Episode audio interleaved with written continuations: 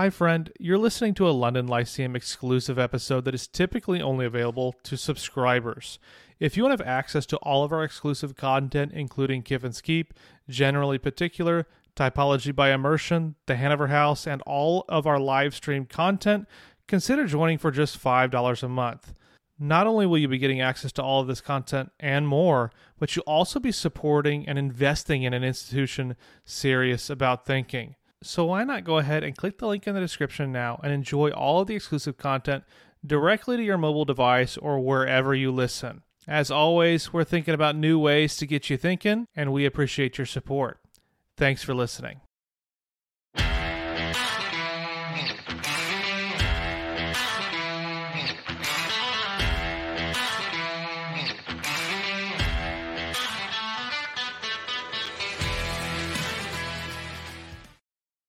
Well, everybody, welcome to the London Lyceum once again. This is going to be a really fun episode here talking about theological interpretation of Scripture. If you're not familiar with the London Lyceum, we're an uh, intellectual center, an institution dedicated to serious thinking for a serious church. I'm Jordan Stefaniak, and we do a lot of fun with these things. This is going to be awesome. We've got a great group of guys to talk about all things theological interpretation of Scripture. Let me remind you before we get started, if you haven't already, go ahead and hit the subscribe button to the YouTube channel, hit the like on the video so other people, uh, it'll show up in their feeds and they get access to really good content because YouTube is full of junk. And this way it'll be full of better stuff. Not to say that we're the best, but to say that we're better than a lot of stuff that's out there. Um, one thing, when you think London Lyceum, we want to think creating sort of an intellectual culture of things like charity, curiosity, critical thinking, cheerful confessionalism. Uh, one of my friends has sort of like dubbed that as we want to develop deep thinking, but also deep friendships. And one of the ways we found that's really fruitful is to host these sort of conversations. So we've got some of the best and brightest across the spectrum to just discuss ideas in a friendly, charitable way, but also being able to push back in the areas that we need. So this is going to be a lot of fun. I'm going to bring them in here one by one, but I, I guess I should bring in my co-host here, Garrett Walden. You know, you guys know Garrett. He's got uh, what looks like to be a, a screen from nineteen ninety-three, Windows DOS, but he's our senior editor at the London Lyceum. He's awesome. He loves all things Baptist history. So this will this is going to be a good mix. We've got me, who's a philosopher, Garrett, who's a Baptist history nerd, and uh, a bunch of guys who know all about the Bible. So this will be fun. Since I'm a philosopher, we don't read the Bible usually. So this will be a good experience. I'm kidding. It's a joke. It's supposed to be fun. All right, let's let's bring everybody in here. So I'll bring in Doctor Dan Trier. He is, uh, what do you, what's, you've got this special title. I wrote it down. Gunther H. I have no idea how to pronounce it. Knoedler. Knoedler, professor of theology at Wheaton College. Dan has written awesome books, but he's got one on this topic that I have read and I've purchased myself. I'll put it in the screen here. This nice little introduction to theological interpretation of Scripture. Fabulous little volume. So if, if you don't know much about it, I, I commend you to get a copy of that. We also have three others here. We have uh, Mark Genelette. Hopefully I did that right. Uh, he's also got a nice little volume on reading Scripture canonically that you should go get your hands on a copy of that I have and have read. And then we also have two others. We have Doctor Heath Thomas, who I don't have his awesome magnum opus on uh, Manifesto, which is a shame on me. I didn't think about it till today. I should have bought this and read it so I could promo it, but I'm going to put it in the description anyway so you can have a link to it. And we also have Doctor Con Campbell, which I didn't mention. Doctor Heath Thomas is president of Oklahoma Baptist University. So he is definitely the most significant among us lesser beings. And then Con Campbell, who is professor and associate research director at Sydney College of Divinity. And just to show my range here, I have his Basics of Biblical Greek here, the Verbal Aspect book. Tells you, I, it's got underlines. So I clearly, I actually read it. If you look in here. Excellent. That's a fabulous book. Advances in the Study. Oh. This is coming out in this one, right? Uh, no, the, the first one, Basics, is coming out in the second edition. That's right. That's the one. Yeah. So second edition yeah. of Basics. That's great. I'm looking forward to that one. So Thank this you. is going to be awesome. We're going to start. We, we The format here is pretty similar to the stuff we've done in the past. We'll have an opportunity. Everybody's going to have an opportunity to just sort of talk, talk shop on theological interpretation of Scripture. Then everybody will have a chance to make sure that they get some time to sort of jab and push back on some things that they might say, I don't know about that. I, I don't love the way that that's going, or I really like that and I'd like to build on that. And then we'll just have a total free discussion, and there will be time for Q and A. So if you guys who are watching have questions, thoughts, feel free to chat that at, at any time. We see that, and I will make sure to note the questions that I think are the most relevant so that we can include them in our discussion. So without further ado, I'll go ahead and get started, because you guys didn't come here to watch me or listen to me. You came to listen to these esteemed gentlemen. I'll start with uh, Doctor Trier, and we can start just broadly. What do you think theological interpretation of Scripture is? Why do you think it's a good thing or a bad thing? Or why do you think people who think it's a bad thing are wrong? We can talk about, you know, the relationship of human authorial intent and different things related to that if we if we want, but I'll let you go in the direction that you want to go. This should be a lot of fun. So I'm looking forward to hearing from you. Well, you'll have to forgive me for, for scripting initial remarks to keep myself within a time limit. So here goes eight minutes. Uh, the subtitle of my two thousand eight book, which, yes, of course, you should all go buy to help put my daughter through college, the subtitle speaks of recovering a Christian practice, suggesting that T I S aims to recover what should be the church's perennial approach. Thus, T I S advocates typically prioritize one or more of three hermeneutical contexts: canon, creed, and or culture. Canon, that is, relating particular passages to the rest of Scripture on more than historical or inductive biblical theological grounds. Also attending to literary connections and being open to theological connections that avoid acontextual proof texting. Creed, that is, relating particular passages and larger summaries of biblical teaching to the rule of faith as it became embodied in the ecumenical creeds, perhaps also appropriating Protestant confessional traditions that widen beyond the patristic, Trinitarian, and Christological dogmas.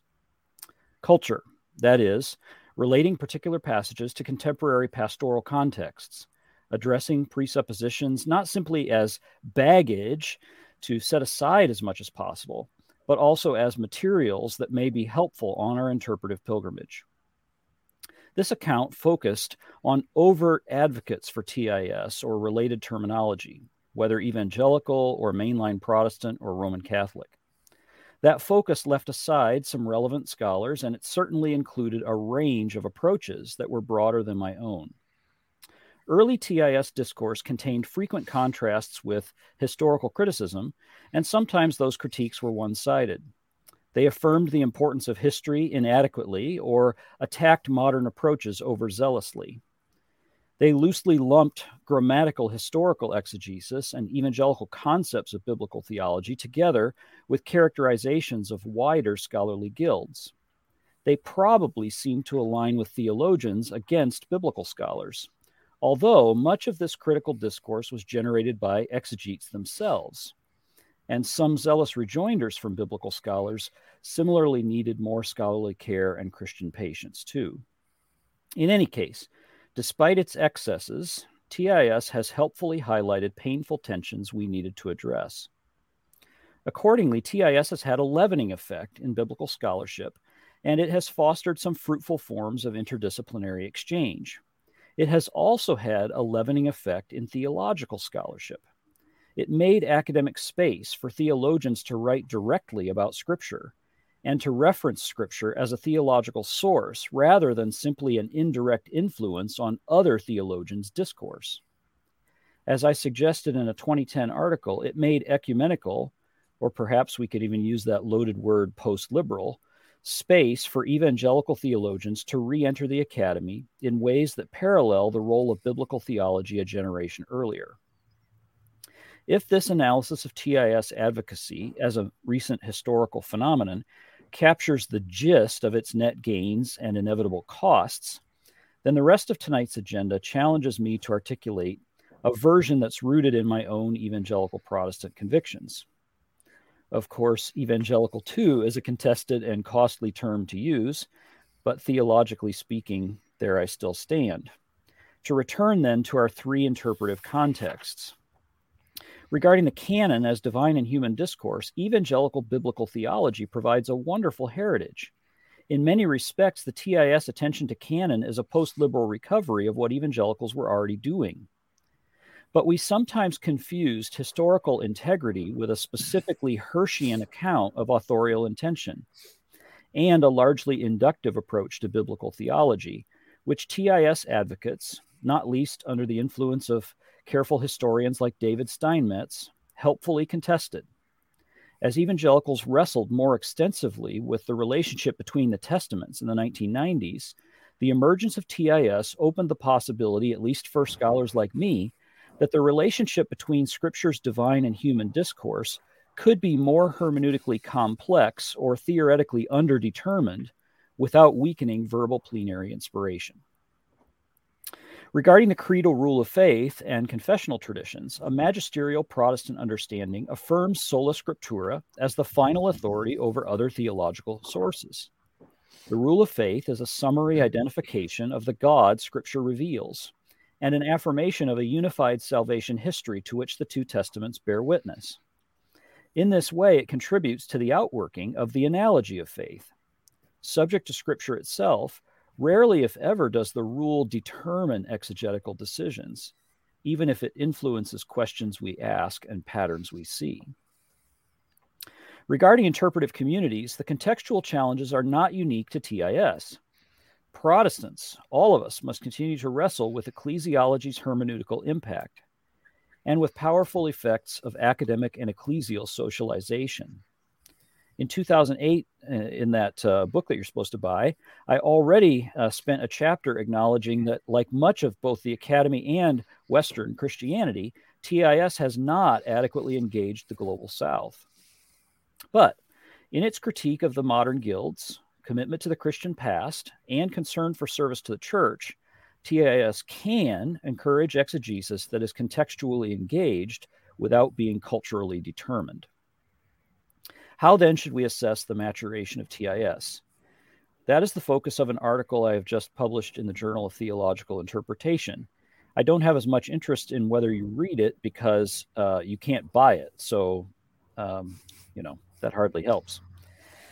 No, seriously, its subtext is that we should generally celebrate this maturation, but with historical responsibility and scholarly restraint comes the temptation of avoiding academically unpopular perspectives. T I S should not indulge in churchly people-pleasing or shrill superficiality, but part of its promise is the challenge to attempt academically and or ecclesially risky projects. T I S, as I see it, is a large-scale vocational paradigm that comes to expression in smaller-scale work on particular texts. In between the large and the small scale, it may overlap considerably with both biblical and systematic theology as different ways of synthesizing material from multiple passages. The native genre of T I S, in my view, is expository. The sermon, the commentary, the essay, the exposition within a larger work. Whereas those larger works of biblical or systematic theology, like the Christology book I have coming out this fall, uh, by the way, draw upon the practice of T I S, tongue was in cheek there, draw upon the practice of T I S, even as T I S draws upon them in relation to particular texts. So at its best, the paradigm and practice of T I S point to God as the primary author, subject matter, and context of biblical interpretation, and thus to the church as a secondary but vital context. The academy can be a useful source of exegetical tools, an insightful critic of the church, and a sphere of professional public service, but it is a tertiary and even optional context for biblical interpretation as a Christian practice. Wanting to avoid quarreling about words, I do not have a huge stake in the terminology of T I S as such. I have only written about its recent manifestation because, like biblical theology, despite fuzzy contours, it can bring the more fundamental Christian practice into sharper focus. Thanks. Awesome. Thanks, Doctor Schreier. That was excellent. Um, next up, I'll let uh, Doctor Genelette give us a little tour. And what I should have done is do this cool spotlight layout so that everybody can get the good stuff. All right. I'll let you take it away, Mark. Okay. Um, I'm reminded in these settings about uh, Garrison Keillor's line about having a face for radio. I mean, this, you have to have a look at yourself. You see these things.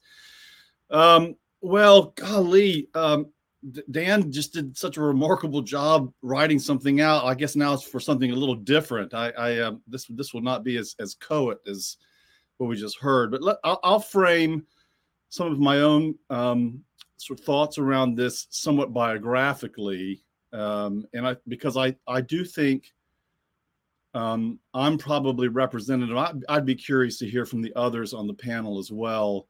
I'm probably representative of many evangelical Bible students, seminary graduates from twenty plus years ago. I don't think things are all that different right now, frankly. And that, that's that's another conversation piece worth having. Like, where's the conversation right now, both within the Guild and within the evangelical world? I'd, I'd be curious to hear what people think. I don't I don't think the nodal points of the conversation are all that different, frankly, than what they were twenty years ago. That that's intriguing. Um, you know, I came out of seminary with a certain level of what I would call sort of lower critical finesse. I mean, I was, you know, I was a classic um, product of of hard work on Greek and Hebrew, and then, um, you know, went through my seminary work, but knew that uh, just wrestled with how to move from that kind of lower critical engagement with the with the Bible, what we might call the brass tacks of exegesis, and just looking for tools for how one moves to speak in, in theological slash homiletical terms. I, it's funny how how much within the within the tradition itself, some of these um, the the um, renewal of commitment to the Bible itself often often falls or or takes place on the anvil of um, a crisis of preaching. And I, I think the, you think about Karl Barth, you know, comes out of the Germ, the German liberal tradition, and it's like I don't, I don't you know, I, I I don't know really what to say to people in the pulpit, you know, when it comes to the, the theological training that I've had.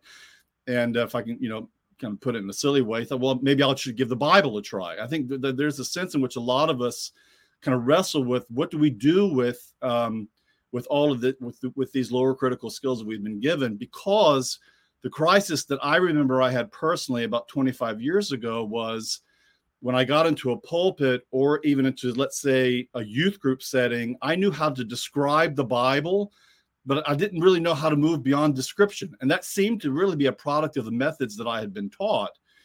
So when I when I arrived at graduate school years ago now in Saint Andrews, Scotland, I was there with, I, I think I was there in the time the Shekinah glory was kind of set, settling on the place. Um, I arrived with a, a bunch of like-minded men and women who were really bringing similar questions. And it was in seminars there um, where I think these, these concerns about the limitations of the historical grammatical or the historical critical project, and I think that's an interesting point that Dan made. I, I think we could, could kind of press into that because he's wanting to make a distinction on some level between the historical grammatical project and hist- historical criticism. I think that's probably fair. And yet I also think, you know, the historical grammatical project that I was taught still breathed the historicism of a kind of late nineteenth century, really recent phenomenon in the history of biblical reception. So that, that, that'd be worth talking about a little bit more. Um, but for me, it was a doctoral seminar, and I was like every evangelical, you know, seminary student in the day. I, I read everything that Tom Wright wrote. I, I was a Tom Wright devotee. Um, and our first seminar, uh, and, and when I was at Saint Andrews, there was a, a kind of live doctoral seminar around the question of theology and the Bible. Now, that was led by Chris Seitz at the time. And our, our first seminar, we sat around a room, and there was maybe fifteen, seventeen of us in there, and we compared and contrasted the work of Tom Wright and the work of Hans Frey, all centered around the question, um, how does one discover the aims and intentionality of Jesus? Um, for and this is where things began to get concretized for me, and I think my cronies at the time there at Saint Andrews just began to see that for someone like Tom Wright, and again, I'm not disparaging this at all, but for someone like Tom Wright, who's representative, I think, of a certain mode of biblical exegesis and biblical interpretation, Um, the way in which one comes to understand Jesus's aims and intentions is by um, a historical reconstruction of the worldview of the moment out of which Jesus arose. So once you can kind of reconstruct that, that, that then becomes a hermeneutical lens by which the Gospels can then be read, and Jesus's aims and intentionalities can then, you know, subsequently be, be understood. Then, then we read Hans Frey. That for me was like reading Chinese at the time. I, I didn't know I didn't know what I was engaging. Um, and so we read The Eclipse of Biblical Narrative, and then we read The Identity of Jesus Christ. And these were strange books for someone that came out of the evangelical tradition.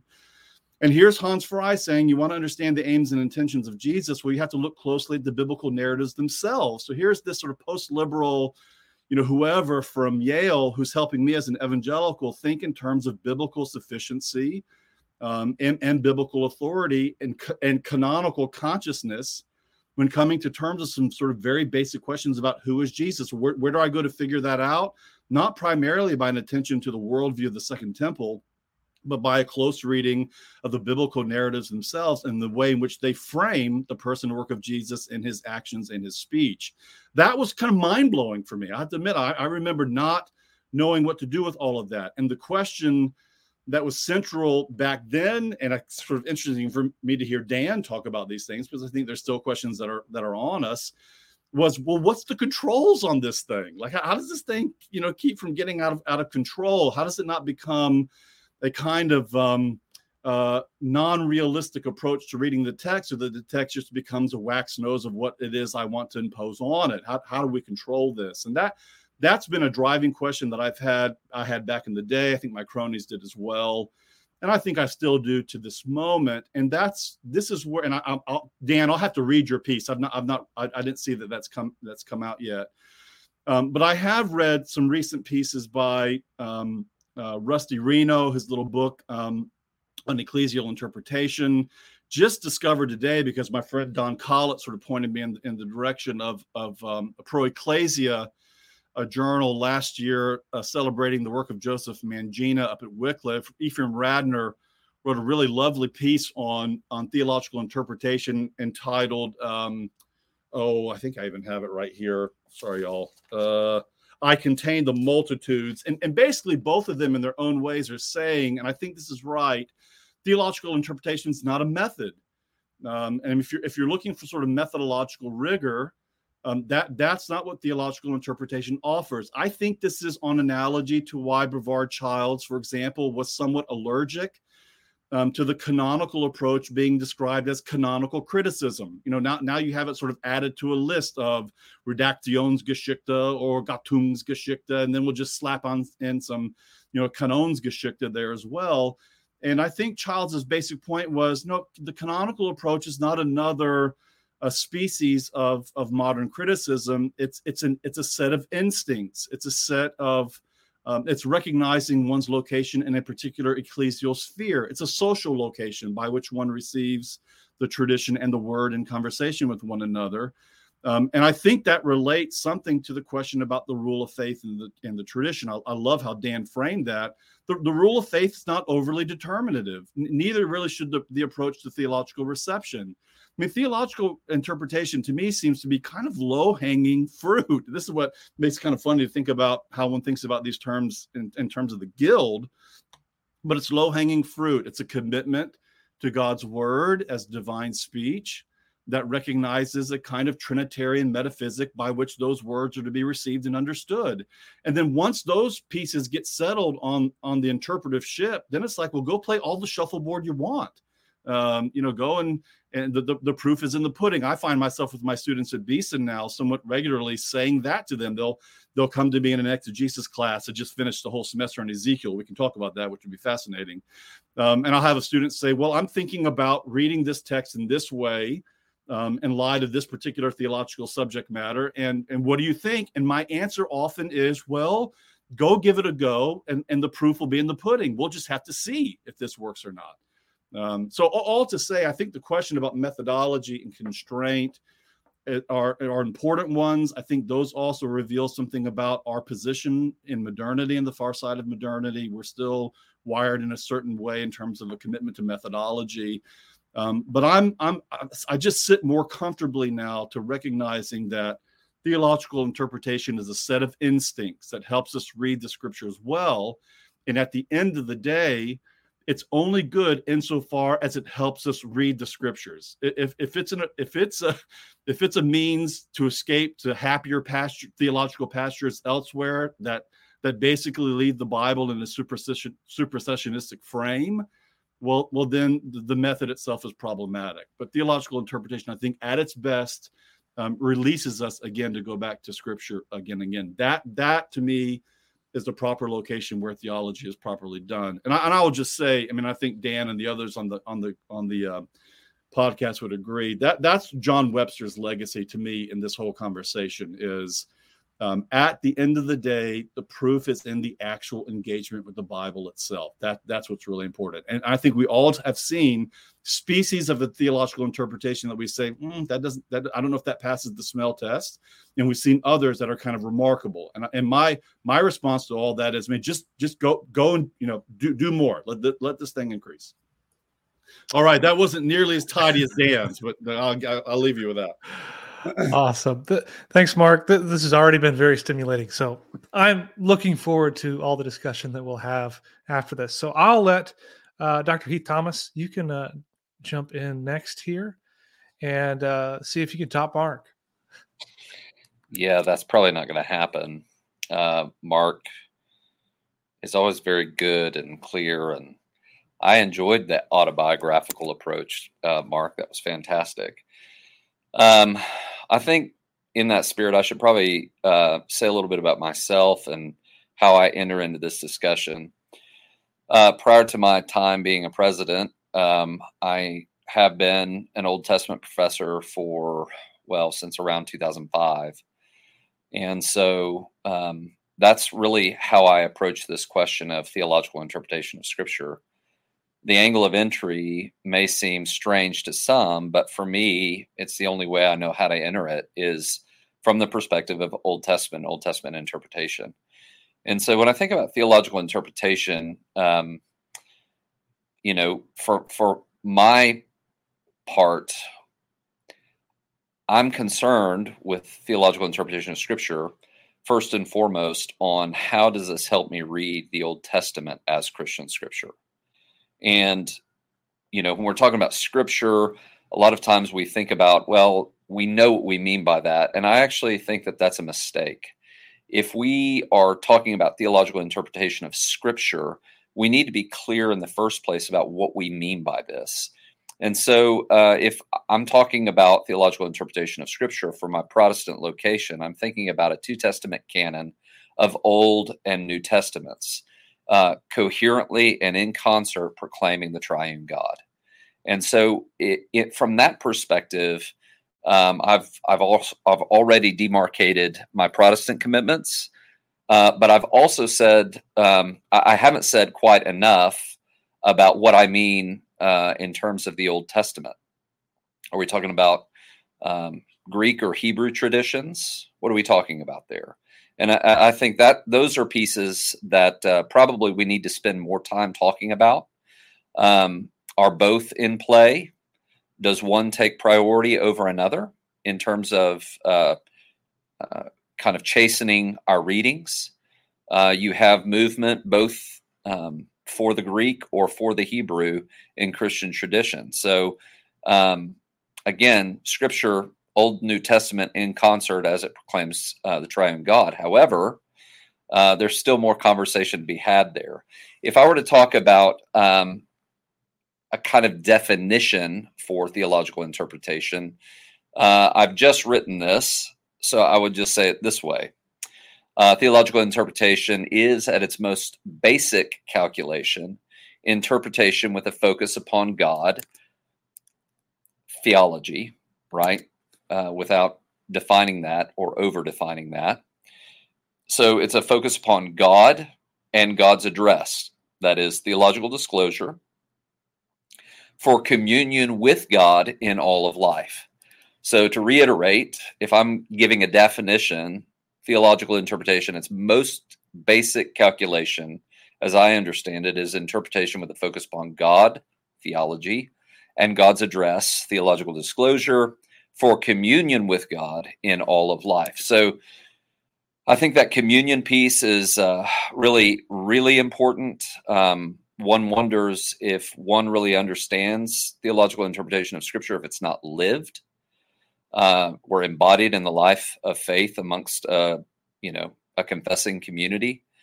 Um, I have these echoes of Paul ringing in my ear about, you know, uh, having knowledge without lived reality behind it. That that's not really what theological interpretation is is aimed towards. So uh, there are a lot of complications with that um, definition as I've described it. At least, again, locating my, my work and my reading uh, practice in Old Testament studies, um, one of the basic questions that we have in Old Testament studies is, is the Old Testament theological? Um, and this goes to some of what Mark was talking about and even what Dan was talking about in terms of uh, some of the tension points uh, in modern theological interpretation with other reading strategies in the Guild. Uh, some would argue that the Old Testament is not theological, uh, especially when you look at the reading practice that focuses on uh, sociology of knowledge or or politi- political kind of structures of power or uh, cultural realities. Um, if if the Old Testament is not, or the New Testament or Scripture is really the manifestation of cultures of power rather than God disclosing Uh, to needful humanity something about himself, then, you know, probably theological interpretation misfires.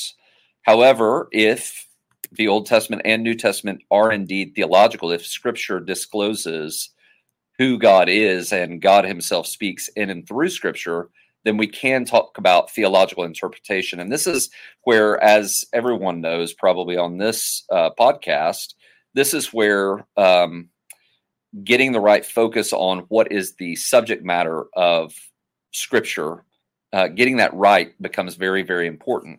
So theological interpretation is not a, in my estimation, it's not a uh, strategy as much as it is a wrestling with the reality of the subject matter of Scripture itself, and that is God. And of course, Brevard Childs uh, famously uh zeroed in on this in the sixties and seventies, and then later in the eighties and nineties when he talked about um, the reality or the content or the substance or the res or the sacha of the biblical text. All of that language is heaped up and it's designed to, to get at this idea of what is the subject matter of the Old Testament. Well, if it is God, God disclosed in Israel's Scripture and proclaimed in the person and work of Jesus Christ, well, then actually theological interpretation is not an imposition on the, the material of the Old and New Testaments. It is a, um, it's actually reading reading the book rightly, uh, to read the book in that way. And so, you know, is the Old Testament or New Testament theological? I would say yes. And that's what we're talking about when we're talking about theological um, interpretation. I think one of the other challenges is when you use that language, theological interpretation of Scripture is is about theology and and um, you know, one of the, the big challenges from Old Testament interpretation uh, comes in the the question of, well, okay, if if we're talking about theology, what do, what I, what do we actually mean here? Are we talking about systematic theology, kind of a crystalline chandelier that uh, if you press it too far, it just shatters? Is that what we're talking about? Are we talking about theological systems? Are we talking about theological frameworks, whether something like a law gospel dialectic, a covenantal substructure? What are we talking about when we mean theology? Um, so uh, one of the big challenges, I think, uh, and this we can talk more about this, but um, that I see when people talk about, you know, is theological interpretation a good thing or a bad thing? What they're really asking is theological interpretation of Scripture, is it dogmatic and conformist? Or is there room to read the Old Testament in surprising and new ways? Or are you just trying to cook the books to get your uh, systematic theological kind of outcome? And that that's a certain kind of uh, understanding of what, you know, dogmatic theology is, I think. But from biblical scholars especially, that's a that's a real life question. And, you know, my own reading uh, in theological interpretation, there's plenty of examples where actually, uh, a close read of the biblical text uh, leads us in all wonder, all sorts of wonderful and surprising ways. And I would argue that it doesn't have to be theologically uh, conformist in an overly restrictive way, but God can truly speak and speak to God's God's people. But it may mean that um, you know, theological systems and categories uh, are always reformed or nuanced in light of the teaching of Scripture. So uh, another challenge, I think I would say, when we're talking about theological interpretation of Scripture, um, does theological interpretation of Scripture have the uh, kind of the qualities to attend to uh, the the uh, diverse witness of the Old and New Testament? And I think, you know, one of the things that biblical scholars constantly press in and on is the diverse witness of the Old Testament. Now, usually what they mean is things like genres or text forms or viewpoints or something like that. And uh, at its best, I think biblical scholarship is right to recognize kind of the multifaceted witness of uh, the Old Testament and the New Testament. Um, but what I would say here is that um, I think theological interpretation at, at its best, even if we're saying it's about God and God's address uh, for communion with God in all of life, I think actually uh, the diversity of form and the diversity of language and the diversity of kind of genre um, and even the diversity of topic in, in Scripture uh, provides ample opportunity for the diversity of Scripture to line up with what is a very confusing life that we we live, uh, both, you know, in majority world contexts, but also in the Western world context. And so I think there's um, a challenge there about the diversity of form as it relates to theological interpretation. Um, I've already mentioned the uh, sometimes the accusation that theological interpretation of Scripture is simply a retreat to s- systematic theology. I won't address that uh, any more than just to say, that may be the case. I just don't think it has to be the case. And then finally, let me just mention one other. Um, uh, I, I get this sometimes from students and or other Old Testament colleagues that theological interpretation is simply uh, a repristination of some sort of early Christian interpretation. And I think actually this is where systematic uh, categories can help us. Um, if uh, if Systematic theology teaches us that time is a gift of God, it's impossible to repristinate the past, or we shouldn't do that, or else we're not reckoning rightly with God's providence and time. And so I think te- theological interpretation of Scripture is not necessarily uh, a repristination of the past or Christian interpreters of the past, but it should be an understanding of how the church has read its Scriptures in the past. And I think actually this helps us attend to the diversity of form of the Old and New Testaments as God's word. So, um, you know, I, I don't, I don't think we should equate uh, theological interpretation with a repristination, but I do think, uh, as it's an ecclesial practice, I think that's correct. We do need to reckon with the, the way that the church has read the Scriptures for the past two thousand years, and uh, you know, recognize that maybe our reading practices might be novel in our day. Uh, but not necessarily um, as normative as we might think. So I think, uh, you know, again, theological interpretation, as I understand it, is uh, it's a practice where we read uh, Scripture as God's word. It discloses God, theology, broadly construed, and uh, uh, it, it it helps us understand divine disclosure, God's address. Uh, for communion with God, that is a lived practice in all of life. And that means that uh, this is where I differ from some. I actually think T I S is a reading practice um, not just primarily or only located within the context of the sermon. I think it spills out into the world. And, uh, you know, uh, we could talk about that even more. I think I'll stop there. Thanks, Heath. That was awesome. This has been a lot of fun already, and we've saved the best for last here in Doctor Campbell. So I will let you uh, take it away. Though you are on mute still. I said, please don't build it up that way. Uh, I feel like going last. I, I have very little to add. I resonate very strongly with everything that's been said so far, and especially with the number of points that Heath made, potentially because he was the last one to speak and I remember it more vividly. But uh, no, at many points I was uh, nodding in agreement, um, and uh, some of the points that I did plan to say were very well articulated already. Um, I think I'll take a cue from Mark's lead with the biographical approach to begin with. Um, first, I come at this question as a New Testament scholar, but also as a, I think, as a biblical theologian. And my initial theological training was at Moore Theological College, which prides itself on being a hub of a certain kind of biblical theology going back to the nineteen sixties, initially with the work of New Testament scholar Donald Robertson, but developed further and popularized by people such as Graham Goldsworthy and Bill Dumbrell and Barry Webb. And um, it's it's sort of, when you go to Moore College, it's sort of just part of the air you breathe. You you do study it, um, you know, in a, a sort of transparent, a- analytical way. But in reality, um, the whole community operates uh, with this sort of assumption Um, that we will read the Bible in a biblical theological way. And that's not only because the faculty does that, but it's also because all the students, even before they get to Moore College, mostly already think that way because they're a product of the of the ministry of graduates from Moore College from previous decades. And it's part of the the ecclesial context, you know, that I came up through. Um, I'm ordained in the Anglican Church of Australia, and and that happened Uh, through the Sydney Anglican Church, but um, but actually it's true of churches, evangelical churches in Australia, well beyond Anglicanism, well beyond Sydney Anglicanism.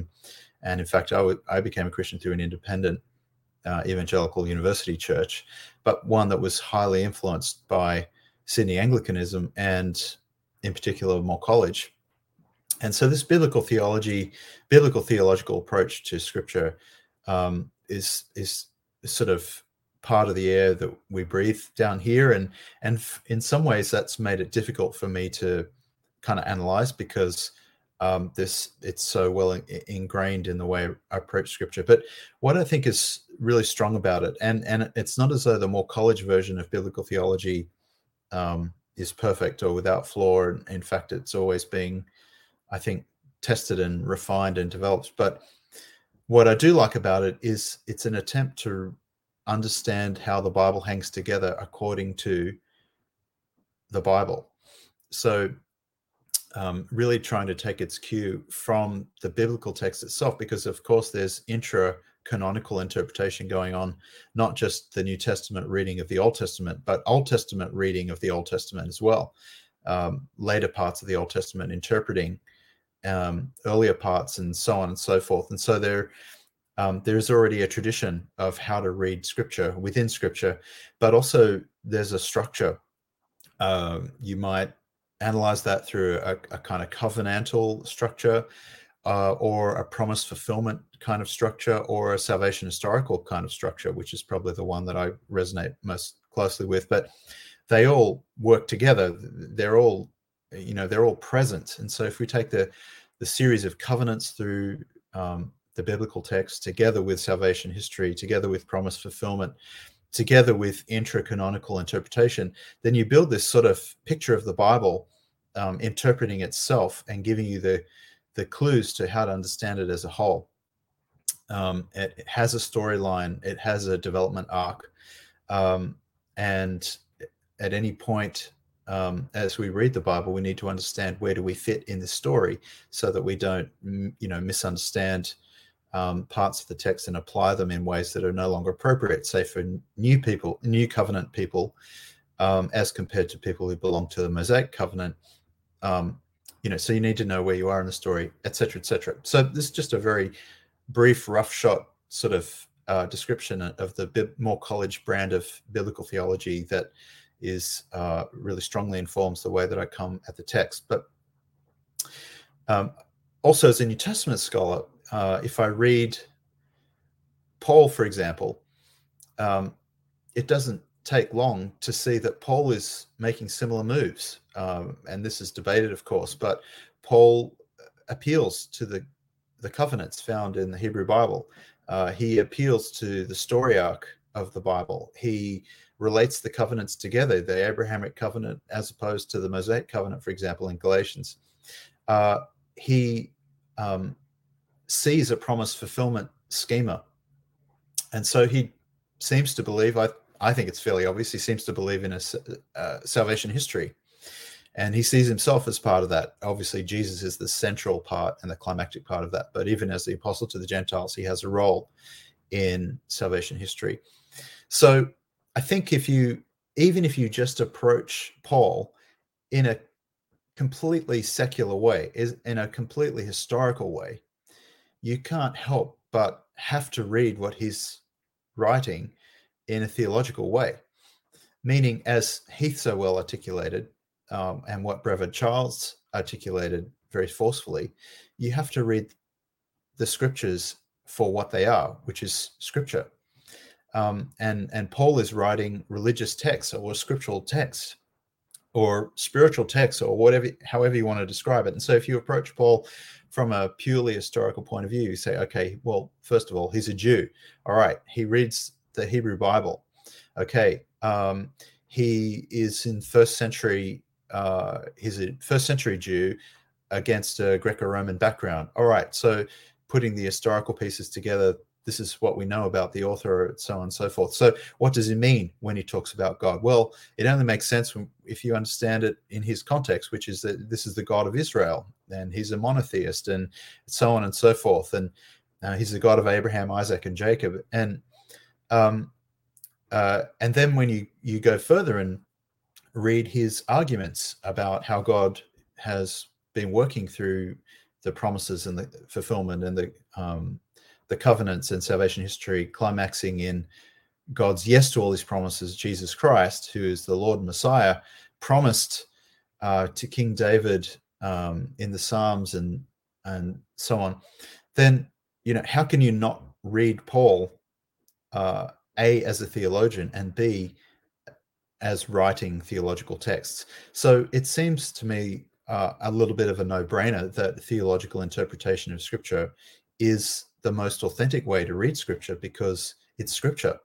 Um, it's supposed to be interpreted theologically, and of course you can interpret it in other ways as well, which which may um, be complementary. Historical being a very important one. Sociologically, that. Uh, is an important thing to add in there as well, um, linguistically, et cetera. But um, none of that, to my mind, undermines what these texts are and and how we should read them. And so, in a in a way, it's it's sort of like meta genre analysis. You know, you don't you read the newspaper as the newspaper. You don't read the newspaper as uh, an encyclopedia. You don't read it as a phone book, if people remember what those are. You don't read it as um, a textbook on astronomy.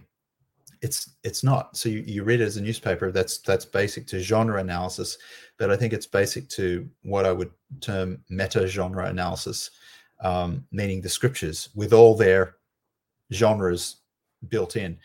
Um, if scripture is uh, intended to be scripture, even if you don't believe in the God that the scriptures talk about, you still need to read them as they're intended. So you might read a newspaper article with, you know, or maybe watch the news, and depending on your political perspective, watch Fox News or watch C N N and choose which one. But you you you take it as fiction, but you still take it as the genre of news, right? You don't have to believe what's being said, but you still understand that, okay, they're reporting on things that are happening and they're giving opinions about it perhaps, but this is news, right? We get what this is. Um, so my point simply is that you don't have to believe it to take it the way it's supposed to be taken. And I think that's true about Scripture. That might be controversial. Um, I think that's true about Scripture. You, you actually don't have to believe it um, to read it correctly. Now, I think ultimately um, my reading of Scripture leads me to believe it in that sense. Um, so Scripture actually leads to belief, and that was my personal experience. I didn't come to Scripture believing already it was the Word of God. I came to Scripture maybe with a neutral to skeptical view, and then Scripture itself led me to believe in God.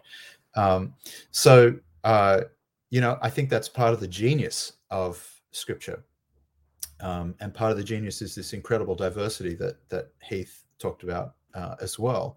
And I think it's okay, therefore, to accept that the scriptures are messy, like really messy. And one of the problems that I have with systematizing theology is um, that it wants to make neat edges where there are only rough edges. Um, and it seems to me from my reading of Scripture not from a, a theological presumption, but from a reading of scripture, that God actually likes that, that he actually like, and look around our world. It's a messy world. Our lives are messy. Um, people are messy. Um, creation is messy and yet ordered. Um, and so I think script, the scriptures are like that. There's an order, there is a unity, um, but the diversity uh, should never be underplayed. And one of the problems that I have with um, contemporary church preaching is this desire to flatten out the biblical text, even if it's not an intentional desire, but the effect is a flattening uh, or, or turning the gospel even into a black and white message um, that Jesus died for my sins on the cross. That's what the gospel is. But look at Romans one, what Paul articulates the gospel. It says, this is my gospel. It doesn't even mention the cross. Um, he doesn't mention my sins. He mentions that um, Jesus is declared to be the Son of God, which means Messiah, through his resurrection from the dead in fulfillment of messianic promises um, as the Son of David. That's Paul's gospel, or at least one articulation of it. So this is an example where I feel that Um, systematizing, and sometimes this happens only in the pulpit, but nevertheless it happens, um, f- can flatten um, the endlessly wondrous riches, I think, of the scriptural text. And um, one of the things I love about being a, a biblical scholar, as opposed to a systematician, is that I can just enjoy that mess. And uh, I can appreciate the unity that's there and, and point that out and look to that. And biblical theology assumes a unity, but without downplaying the diversity. Um, whereas, um, you know, as I mentioned, one of the hazards of systematic theology, I think, and it doesn't mean that it has to go this way, but one of the hazards is um, that it does kind of flatten out or neaten up um, the mess, which I think is intentional. Um, And I think it's it's part of God's brilliant design for the scriptures. Um, yeah. Um, just ran out of thought right there. So I might leave it. Um, that works with me. Yeah, that's great. I, I wanted to kick it back over to Doctor Trier and ask, you know, as I hear you brothers talk, part of me thinks to myself, who who would disagree with this? This is fantastic. This is just, it makes sense to me. But then I remember, well, actually, this is, there are people that disagree with this perspective and at various points. And uh, to take your three kind of C's, the, the canon, creed, and culture, I guess along the canonical line, people might have various hesitations about topics like intertextuality, a- along the creedal line, bringing dogmatic categories uh, kind of as presuppositions to the text. But then also on the cultural lines, a kind of presentism where you're bringing your questions to the text rather than kind of taking the the, the questions that the text has for itself, what whatever, however they might phrase that. Um, I thought maybe we could just have some open discussion about why is it that there are those that are uncomfortable with T I S? There may be different models of T I S that run run afoul on some of these uh, objections more so than others. What, what's your perspective on that? Yeah, and before you start, uh, just a reminder, we had planned to do like everybody gets time to do negative. Let's just have a conversation here. Um, I think that'll be fun. I think this has gone really well, and I think that'll be a nice way to do it. And if you're watching live, just a reminder, you can chat in your questions. All of us here will see them. So if they make sense to help the flow of the conversation, feel free to put them in here. Uh, would love to have them. All right, over to you. And I might disappear for like two seconds because my youngest is not being good. So I'll be right back. Go ahead. Hey, friend, are you a loyal listener to the London Lyceum? If you are, we really appreciate you. But we wanted to make sure you knew about our exclusive content option for the podcast. If you want, for just five dollars a month, you can get access to all Kiffin's Keep episodes, Genuinely Particular, Typology by Immersion, and the Hanover House, and any of our other exclusive content that we produce. And all the episodes will be right there in your normal feed. So go ahead and click the link in the show description, and you can sign up today. We appreciate you. I think Mark's um, autobiographical comment was interesting to me, that he he doesn't see the the guild situation as being that different now from twenty years ago. And I see that slightly differently than he does, I think, but his comment, I think, is instructive for the question you're asking, Garrett. I think there is still a kind of resistance, and it would be oversimplified to use this word, but I'll use it anyway because Mark gave me the opening to. There's a certain kind of historicist resistance on the part of evangelical biblical scholarship that is a gener- a half generation older or more experienced than most of us here, the generation that's getting ready to retire. And this is a huge generalization, and I apologize for that already, but I think there is a sense in which you get somebody like my friend and colleague, John Walton, who is a thoroughgoing Hersheyan, who will make statements like the Bible is uh, not written to us, but for us and the like. And, you know, John and I have had conversations about this, so I'm not talking at all behind his back. Uh, you know, he he's nervous about what a certain version of T I S does, because for him, it substitutes the one context that should be determinative for everything, namely the original historical context and the scholar's reconstruction of the cognitive environment surrounding any particular text. It, it substitutes for that context a potential plethora of contexts. For someone like John, the other contexts are relevant pretty much only insofar as they are to be corrected by what the scholar Um, discovers uh, in their reconstruction of the original historical context. Mark gave us a good New Testament uh, example of that, you know, in terms of historical Jesus studies. Now, I think Tom Wright's version of that is a lot more theologically engaged and sophisticated, because he has a certain kind of worldview theology operating in how he does it. But nevertheless, there is a certain kind of methodological naturalist histori- historicism there that I think um, led or enabled uh, a pioneering generation of evangelical biblical scholars to be able to return to the academy. And they are uh, nervous about um, how certain kinds of openness to these other contexts early in the process, rather than at the end of an exegetical process, would, um, you know, um, jeopardize historical and authorial integrity um, at the human level. My own view is that that guild tendency is deeply socialized into us. And so I agree with Mark on that point. But I do think that there's a younger generation of scholars that um, that is less allergic to T I S on this point. They might not know how to do T I S. They might see versions of T I S that they think are poorly done.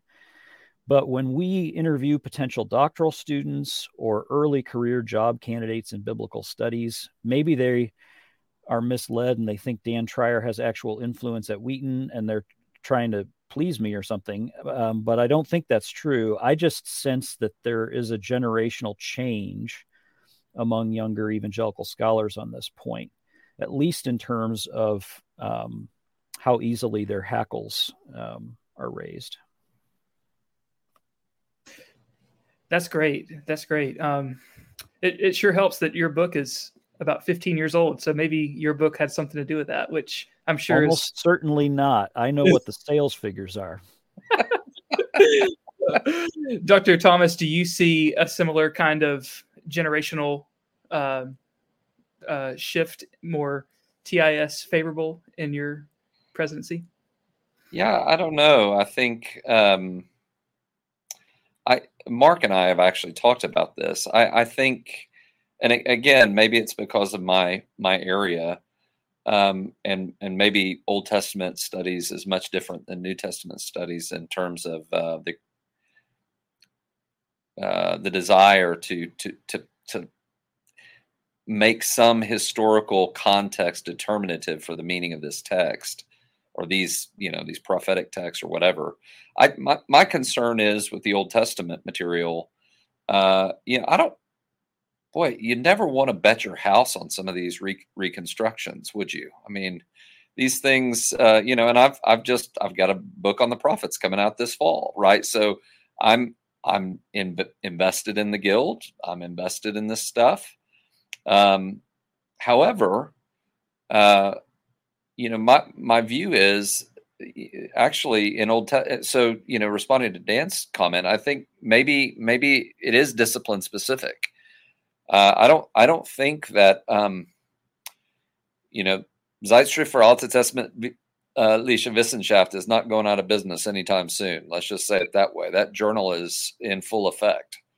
And, uh, you know, and there's some really creative, interesting things going there. But I, I do think the historicist paradigm is uh, is is still uh, heavily influential, uh, especially amongst the younger generation. Now, to that point, I think there's an openness, uh, especially when you're talking about the subject matter of the Old Testament or the New Testament, recognizing the ontology is the language I would use. The ontology of Scripture, recognizing its whatness, uh, what it is, is God's word for a needful humanity.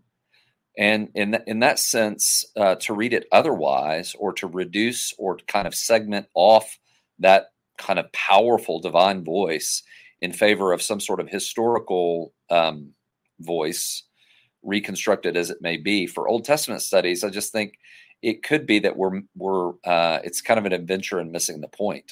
Uh, so you know, my view is uh, you know we we do this historical work we you know and and we need to, but I do believe, however or whatever historical work is done, it needs to be recalibrated within the context of the ontology or the metaphysics of Scripture, and then read in that light. Uh, so I've just like a, a good example of this.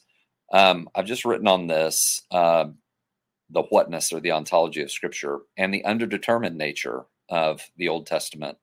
In particular, I was looking at, uh, I was responding to the work of Chris Seitz and, and, um, looking at Genesis one once again, and why Elohim is used, and the, uh, God spoke, God spoke, and let there be light, let there be light. And then one twenty-six to twenty-eight, you've got this really strange shift to the plural, uh, let us make humankind in our image. And, uh, you know, my point there was not to determine what the whatness of us is. What I just wanted to say is that the text is creating pressure one way or the other, whether we say it's a divine counsel, which I don't think is actually terribly convincing, but it's plural.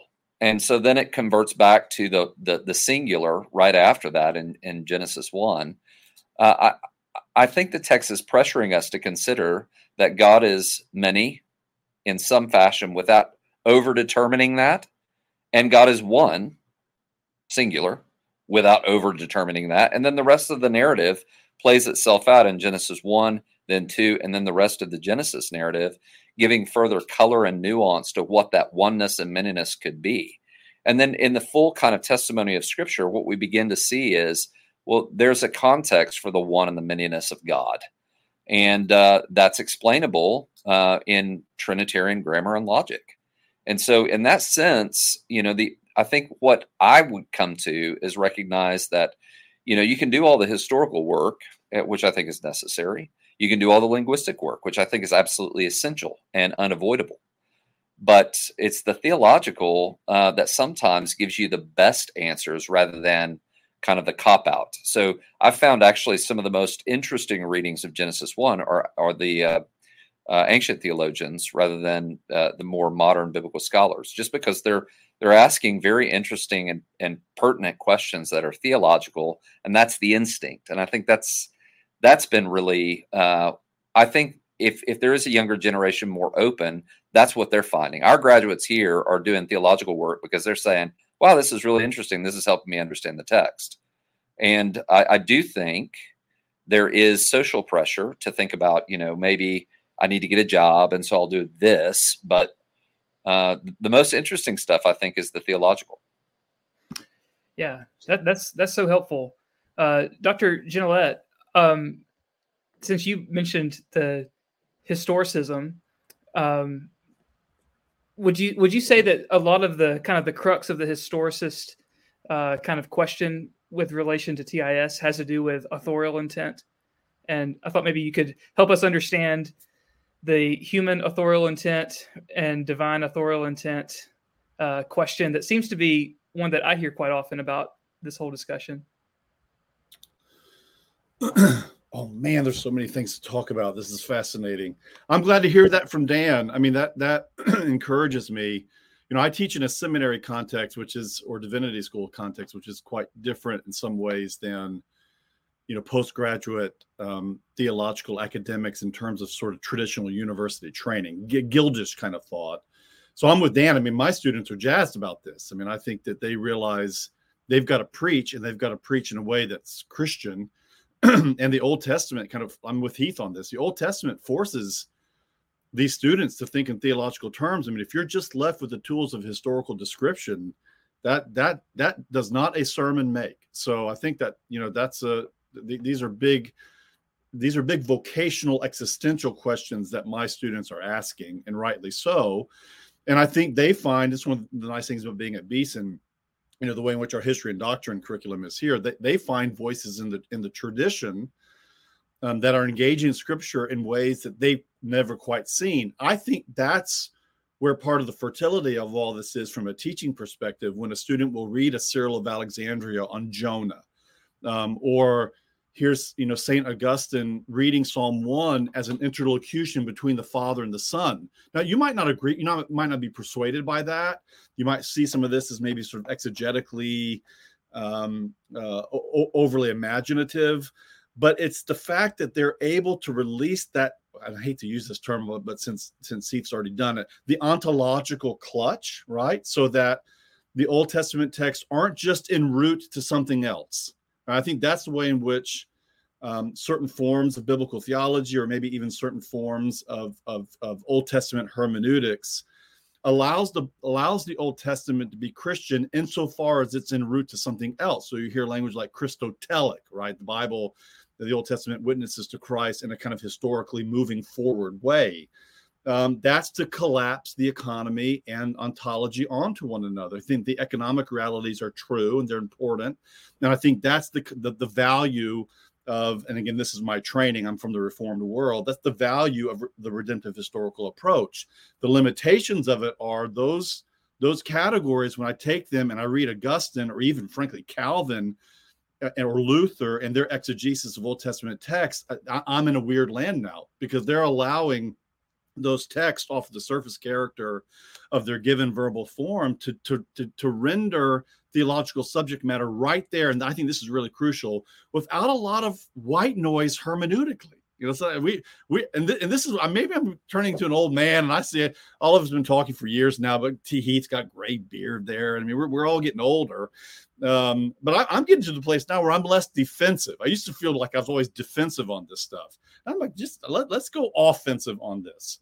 Um, because I do think there's something very generative about understanding Scripture as engagement with the promise of the divine presence. That that that's actually pretty hermeneutically altering when you recognize that the Bible's not just instrumentalized for our theological purposes, but it's the unique medium by which God communicates His own triune presence to us now. That That's a game changer hermeneutically. So I, I'm I'm with uh, Dan in the sense that I do think the younger generation that has their ecclesial uh, sites in terms of their vocational identity set, they're all over this, and rightly so.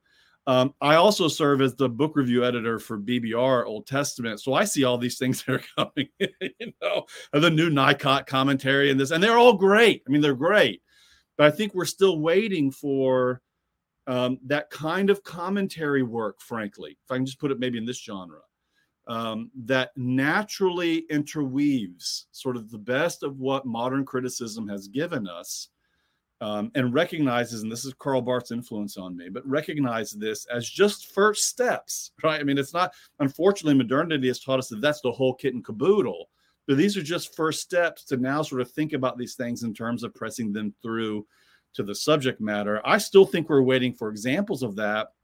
And, and Dan will know something about this. It's kind of fascinating. Like the Brazos series, for example, is just kind of fizzled out, right? I mean, so that that's worth talking about. Here, here was like an exciting venture about fifteen, twenty years ago, and it just kind of fizzled out. Well, well, why? I mean, I think that's an interesting sort of sociological question to raise within both evangelicalism and the larger theological conversation in the Guild. Why, why did it fizzle out? Um, what what does that mean? Now you're asking the question about historicism. I mean, my very sort of rudimentary pedestrian understanding of this, and I'm very influenced by Frederick Frederick Beiser's work on on um, uh, his little book After Hegel, which is fantastic on on the rise of historicism in the late twentieth in the late nineteenth century. But it was basically a, a reaction to both to, to a kind of metaphysic that was either Christian or Enlightenment that became that that recognized that truth is delivered within particular cultures and places and times. That took hold, I think, within biblical studies, so that anything that was a kind of larger metaphysic by which the text held together in all of its diversity, um, diversity certainly overshadowed, I think, uniformity within within the biblical text. I'm in the Anglican world as well. I mean, what, what, whatever that means, I'm still trying to figure it out. But I'm in the Anglican world as well. One of my favorite um, articles in the Articles of Religion, and I am an Articles of Religion kind of guy, Um, is Article twenty that says the church has the authority to think through how it orders itself ecclesially. So in terms of, of ecclesial discipline. But it goes on to say, but the church cannot prescribe anything that's contrary to the word of God written. And this is one of my favorite phrases. I think it's so pregnant in the Articles of Religion. Neither can it exposit one portion of Scripture so that it be repugnant to another. That I love non-repugnancy. That is a great phrase, which sits, I think, right on top of the priority of the divine author. So we, we're not denying the diversity of biblical authors. We're not denying the, the instrumental, if I can use classic evangelical terminology, we're not denying organic inspiration. Um, but we're recognizing that, again, there is a supervening voice in this that allows all these diverse voices to come together, not, not in a reductionistic way, but in a way that's much like a diamond held up against a refracted light. And we're talking about divine things, the very being of God, his revealed will to humanity. That requires, I think, I'm glad it doesn't come like Grudem's systematic theology, as, as great as that work has been within the church. It comes to us in this sort of variegated way. The kind of diversity, though, that I think still dominates the guild, and, and this, and I think Heath was leaning in on this, is a kind of critical understanding that's driven by religious historical concerns. So, so the diversity that one sees is basically a kind of religious diversity that gives us some sort of insight into Israel's religious historical debate. So, for example, Isaiah and Micah are going to be debating one another where they differ, so that you can actually kind of push back to that to find these kind of internal debates among these various factions among Israel's religious historical um, uh, groupings. That all, I'll say this, and this might be controversial, that all might be true. I mean, you know, I, I don't know if, if Isaiah and Micah went and got beers together and kind of got fussy over things. I, I don't know that.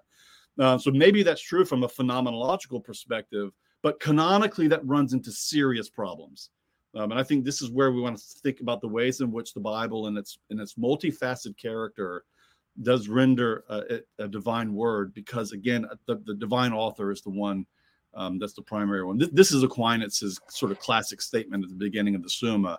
We read the scripture according to its authorial intent, and every Herschean's like, yay, that's, that's great.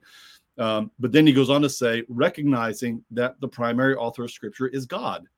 So that already sort of expands our understanding of intentionality beyond the limitations of original audience, original moment, original social context reconstructed.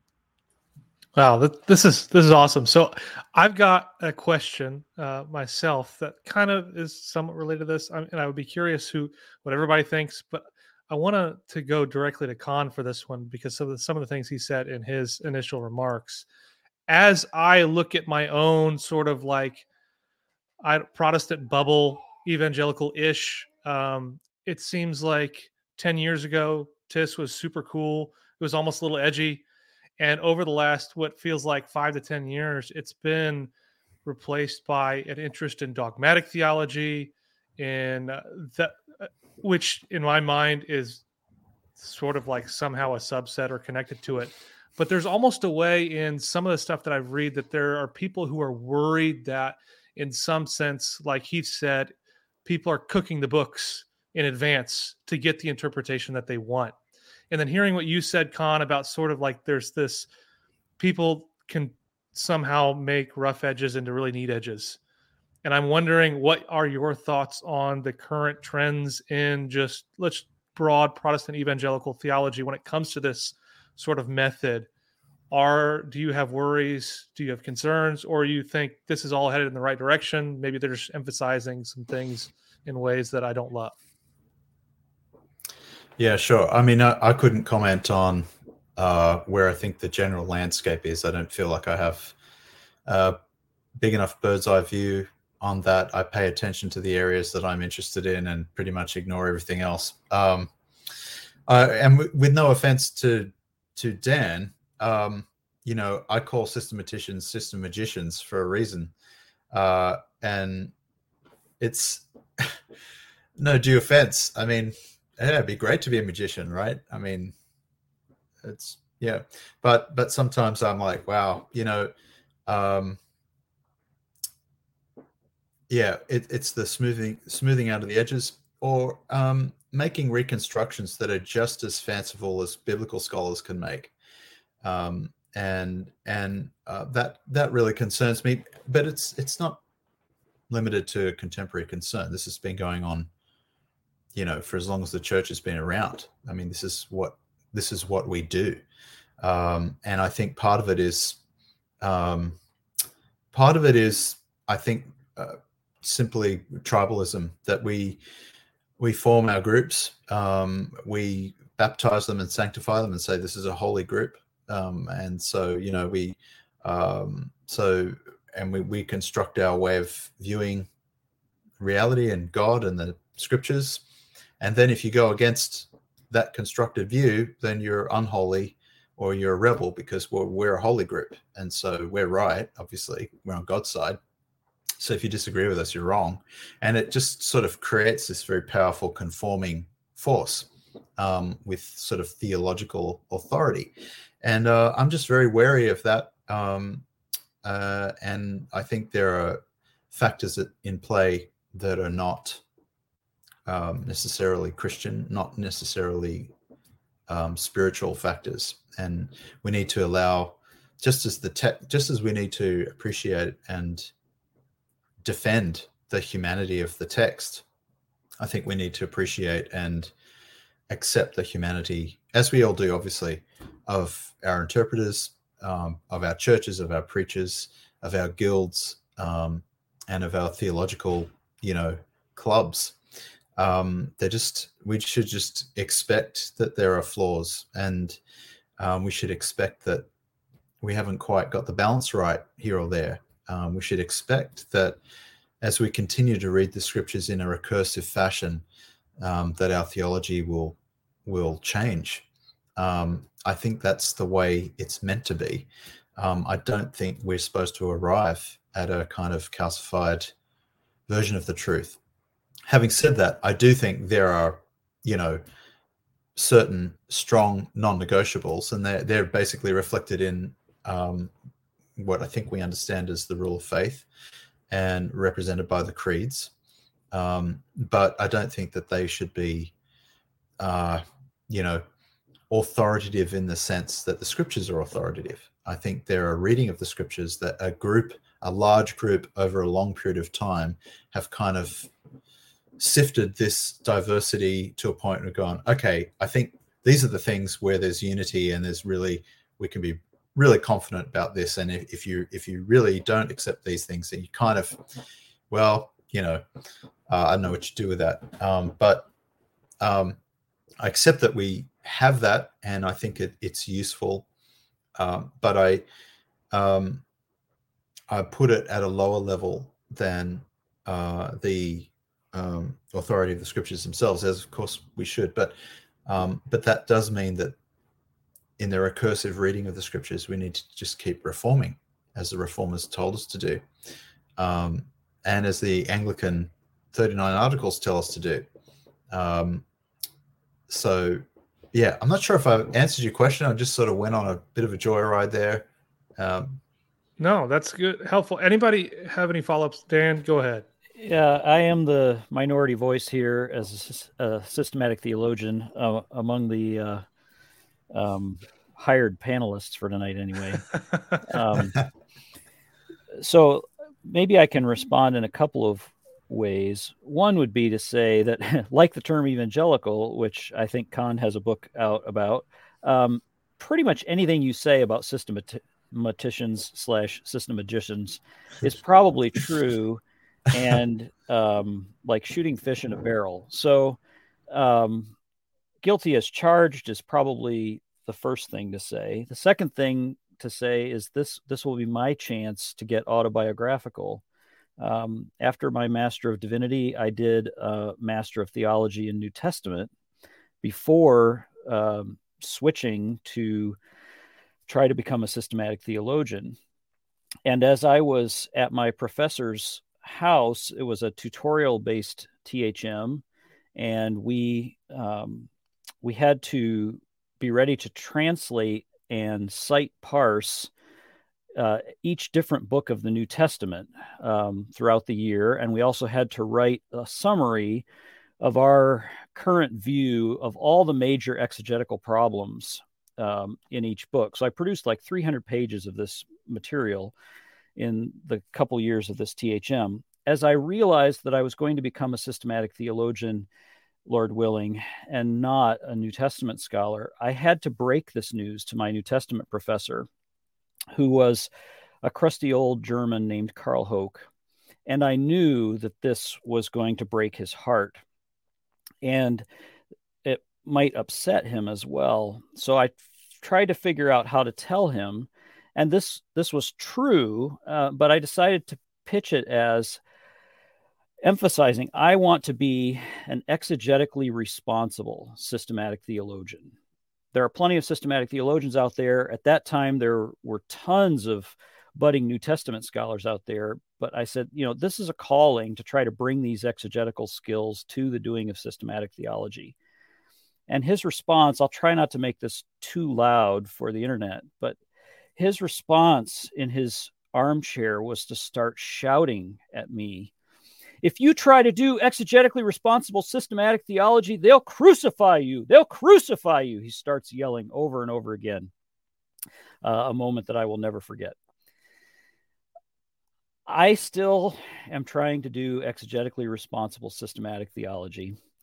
And here I would say, I think it has to be possible, at least in principle, if I confess that Scripture is fully the Word of God, and God is a God of truth, and I believe, therefore, that Scripture is inerrant in all that it teaches, there ought to be forms uh, with all of our human um, finitude and fallibility, there ought to be forms in which we can bear witness to uh, unity and diversity, a coherent uh, presentation or set of presentations of the divine teaching that's there in Scripture. Of course, we don't want it to be flattening out the diversity of the witnesses. We don't want it to be calcified, steadfast and immovable, never abounding in the work of the Lord. But it does seem to me that we uh, we need some form of systematic thinking. And we need to be honest with ourselves when we do biblical theology, which was at the heart of my seminary curriculum. And I I love the Moore College version of it um, to a great degree. I think it's very friendly to T I S.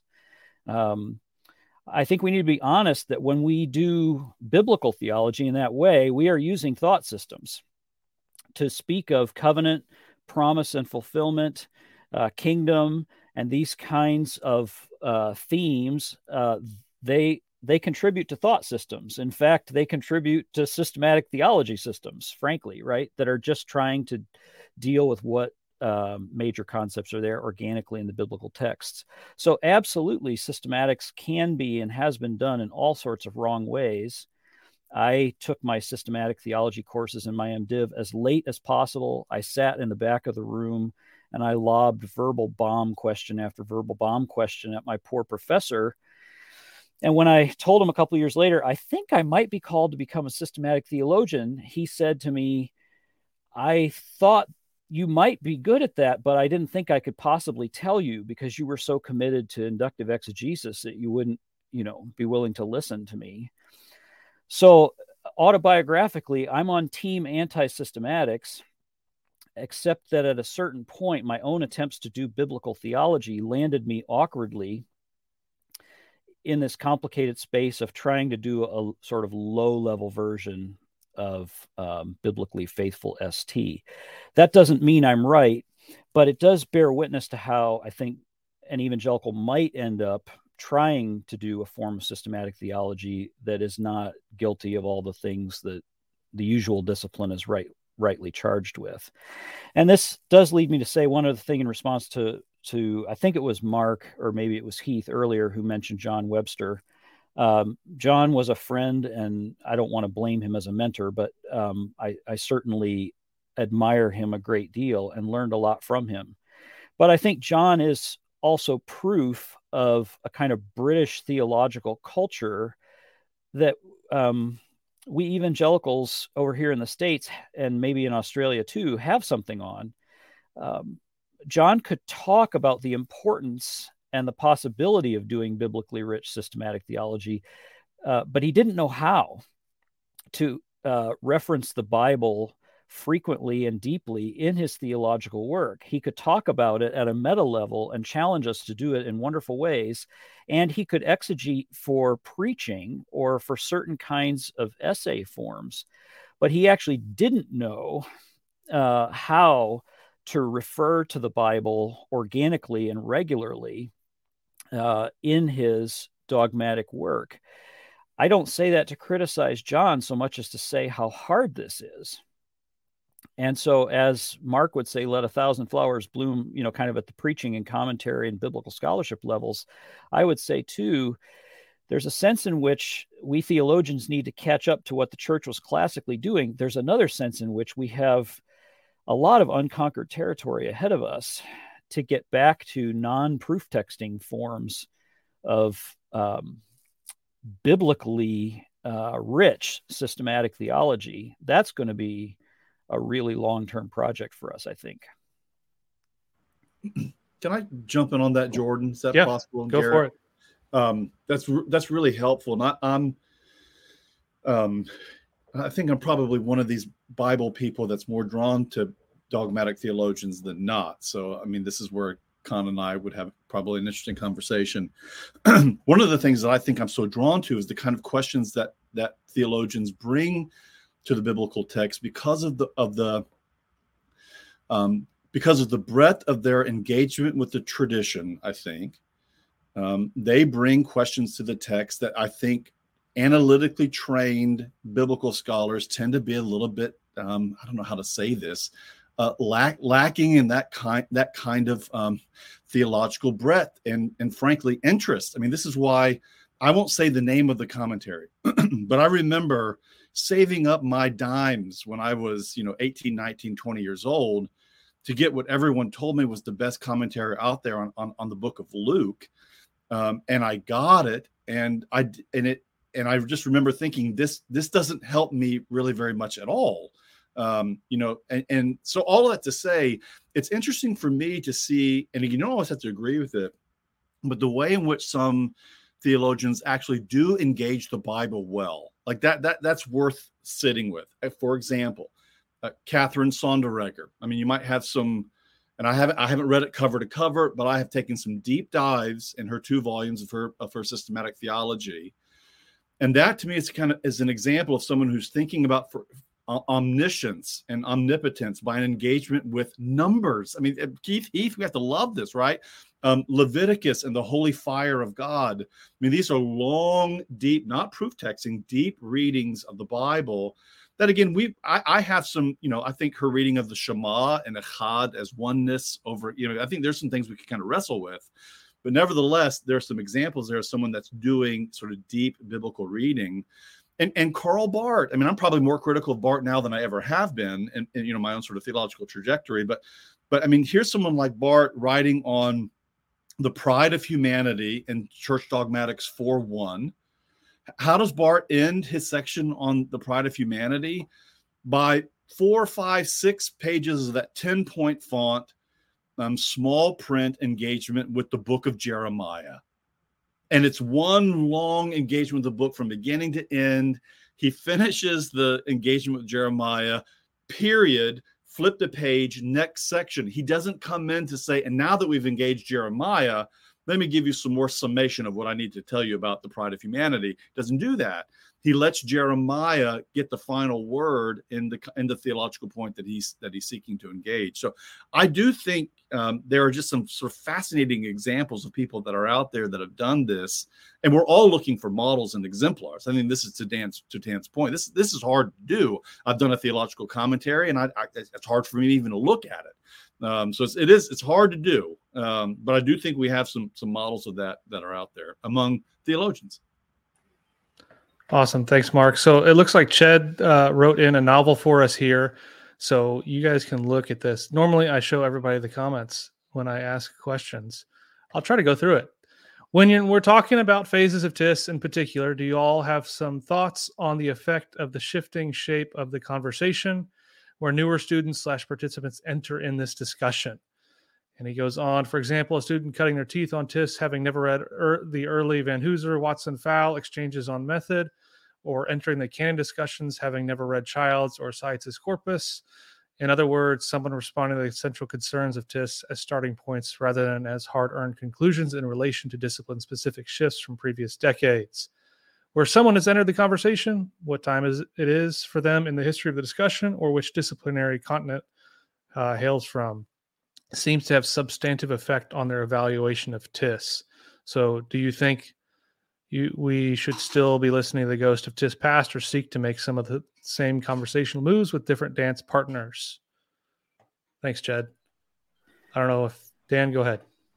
I'll, I'll weigh in hopefully quickly. When I teach the opening doctoral seminar at Wheaton on whatever we call it now, hermeneutics and biblical theology or biblical interpretation and theology or something, some title like that, I'm actually increasing and not decreasing my focus on the history of the discussion, but not just in relation to T I S, more in relation to biblical theology, and then bringing in hermeneutical factors and T I S as elements of a larger history of how evangelicals have engaged biblical theology.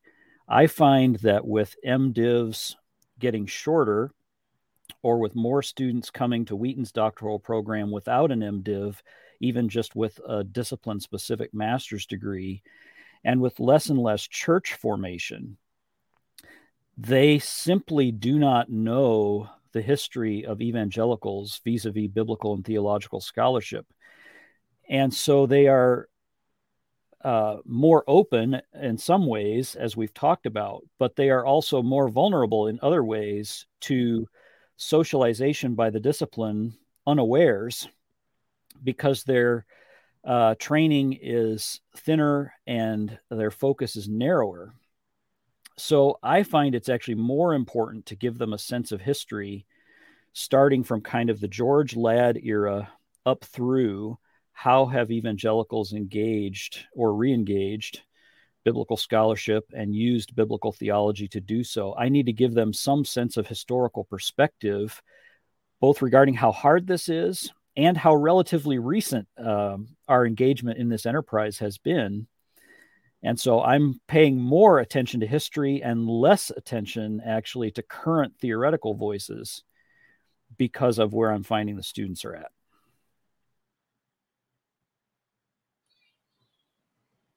Anyone want to add on to that? I might just say a couple of words to that. Um, I certainly resonate with the idea uh, moving from Ladd forward to give, uh, to contextualize students into the discussion. I do think uh, this is very practical. Um, when we're talking about Fowle or Seitz or whomever, Uh, contextualizing, you know, biblical theology, the Old and New Testaments, and those kinds of volumes that are just magisterial in scope.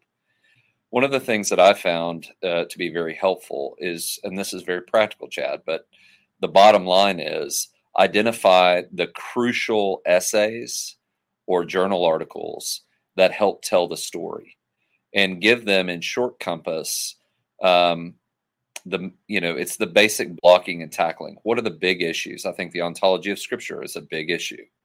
Uh, okay, I, I think what what the issue of historicism. I mean, you might read, uh, you know, Mark's book. Uh, that's, you know, relatively short. Thank you for that Mark. That was very helpful. Uh, but I do think, uh, you know, or, um, you know, some of those early uh, essays in Pro Ecclesia, I, I think those essays are really important for setting the discussion. And then, you know, now that we've been living with the Journal for Theological Interpretation, identifying some key voices, both in Old and New Testament, as well as some of the big theological uh, uh, systematic theologians in that s those um, in that that series. I'm thinking of a couple of other things that I would just uh, emphasize, and it goes to coming back full circle with what uh, Dana said about. Uh, I guess it was. Was it context was the third C, or culture, or something like this? I do think uh, nowadays students, at least at the undergraduate level where I, I teach, they are very interested in culture and contextualization. And so uh, some interesting work, uh, I think, yes. Um, a lot of this interesting work is done in Durham.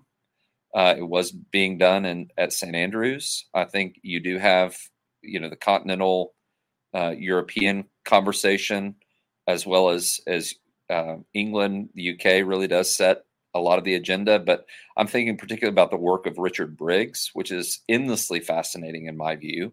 And he's drawing in particular biblical texts or passages in with uh, context, contextualization, um, post-colonialism.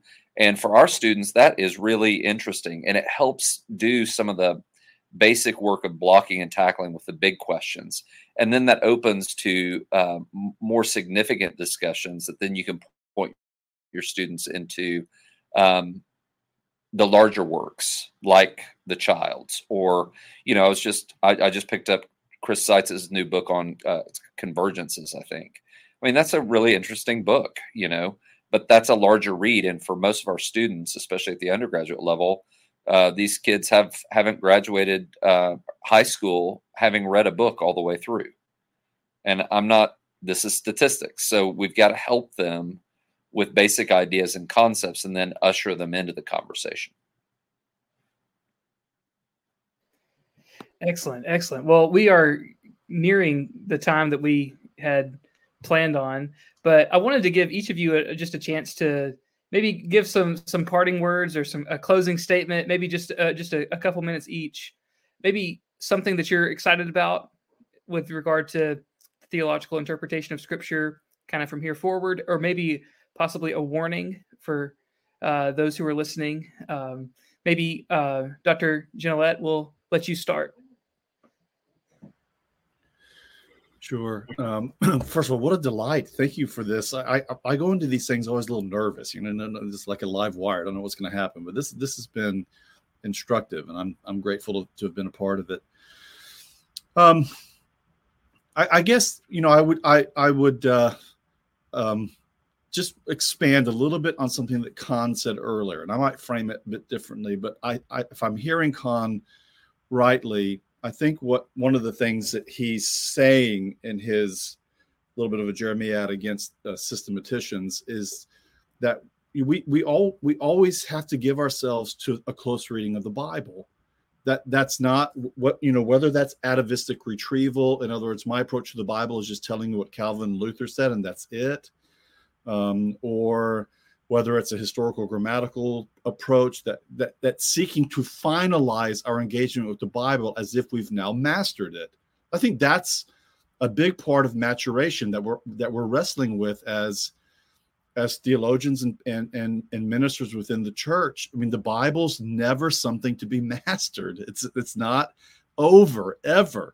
You know, that sort of famous scene when when Bard is leaving the University of Bonn and he says, "Any my parting words, your exegesis, exegesis, and exegesis." I mean, I, I know that that gets repeated so often, but I think it's so rich and instructive um, because the subject matter of the Bible is infinitely fascinating. I mean, this is sort of Augustine's hermeneutics one oh one, right? We can gain, get it as a child, and yet the subject matter of the Bible can humble us enough because of of the of the limitations of our own finite minds. So there's that, but I'd also say the material character of the Bible is, is fascinating too. I mean, the ongoing associative reading of the Bible in conversation with itself in light of its subject matter, like all that bouncing around that's going on, to me, that's that's where the combustive work of the Holy Spirit happens in that. Um, and that, that would be my sort of prayer for those that are th- used for students or professionals or whomever who are sort of thinking through this, that giving one's heart and mind and affections to the Bible, and because of what it gives us in terms of divine subject matter, that that's that's where the health of the church, I think, in its future resides. Excellent, excellent. Uh, Doctor Campbell, would you like to go next with some parting words? Uh, sure, and and thanks for those words, Mark, um, and and for your comments about Bart then and and earlier, uh, and in fact, in in relation to Dan's uh, autobiographical exposé, um, one of the reasons I love Bart is uh, just how seriously he does wrestle with the text, and I find that so enriching, and I do love Um, that kind of systematic theology. So I just wanted to rebalance a little after my little tirade, uh, perhaps. Um, I think I would just add, uh, since I said al- already so much about the diversity of the scriptures, um, just a little distinction that I think might be helpful on the other side, that there's a there's a helpful difference between unity and uniformity. Uh, and I do think the scriptures have an inherent unity, and that that, that is one of the reasons why uh, I believe in them as Holy Scripture, is that I think that that is divinely superintended um, amidst such, you know, otherwise seeming chaos of the messiness of Scripture. There is a remarkable unity, and it, it's quite incredible. Um, and I think as uh, the people of God, the church needs a similar unity, but that's different from a uniformity. Um, and within the church, we need to respect and delight in and appreciate uh, our diversity, even when we it means that we differ on seemingly important issues. But um, there's there's nonetheless a unity uh, uh, in reverence for the Scriptures, in worship of God through Christ, and Um, the experience of the Spirit um, without uniformity. And that it's the uniformity, I suppose, that I like to rail against. Uh, but um, perhaps that's a helpful thing to add in there for this conversation. But thank you again. Uh, really enjoyed it and learned a lot. Excellent, excellent. Doctor Thomas, would you like to give some parting words as well?